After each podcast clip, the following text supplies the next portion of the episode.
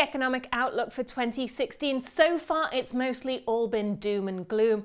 Joseph, do you subscribe to this, or do you think people and indeed markets are overreacting and why? Markets are overreacting, and I don't really know why. But certainly, the economic data that we know of, what's going on in the world, uh, isn't as bad as the markets seem to think. In the United States, in particular, is doing uh, quite well. Job growth has continued to come in very strong and steady, and we are at full employment and about to test uh, whether maybe we will go above full employment. Inflation is almost at target and heading up. In other countries, maybe it's not so good, but it's not as horrible as the market seemed to think. The IMF, of course, sounded the alarm recently and has pushed for governments with room in their budgets to ramp up spending and all countries to accelerate delivery of long term promised economic overhauls. What do you think needs to be done exactly? There's really two groups of countries. There's the uh, major advanced regions, which is Europe and uh, Japan. I think there they really need more macroeconomic stimulus. I think they need fiscal programs, maybe big infrastructure programs in Europe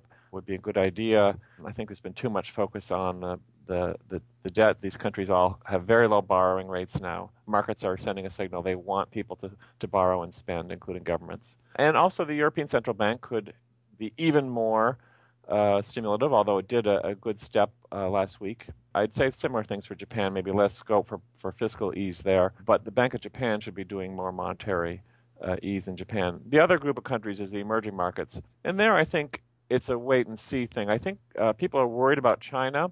I'm less worried than the market. I think China will, will manage, and we'll have to see. Uh, but if China does slow down uh, more than people expect, their government has plenty of room to stimulate their economy if they need to. So, if you maintain that things aren't as bad as people are really saying they are, apart from the United States, where else are the green shoots? Where's really seeing growth? That's a problem, is that you don't see uh, a lot of really strong places. What you see is some weakness in some emerging markets.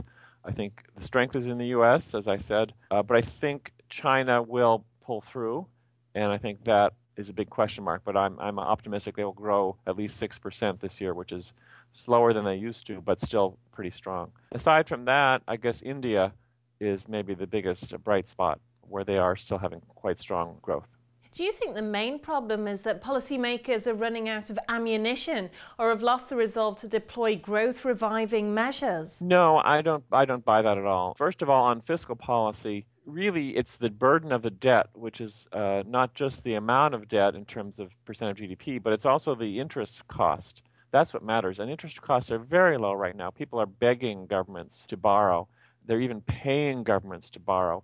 So the, so the cost of, of debt is in some sense negative in Europe right now. It's just unheard of. That means the fiscal capacity is enormous, that the government can go out and borrow and spend and stimulate the economy. People aren't taking advantage of that.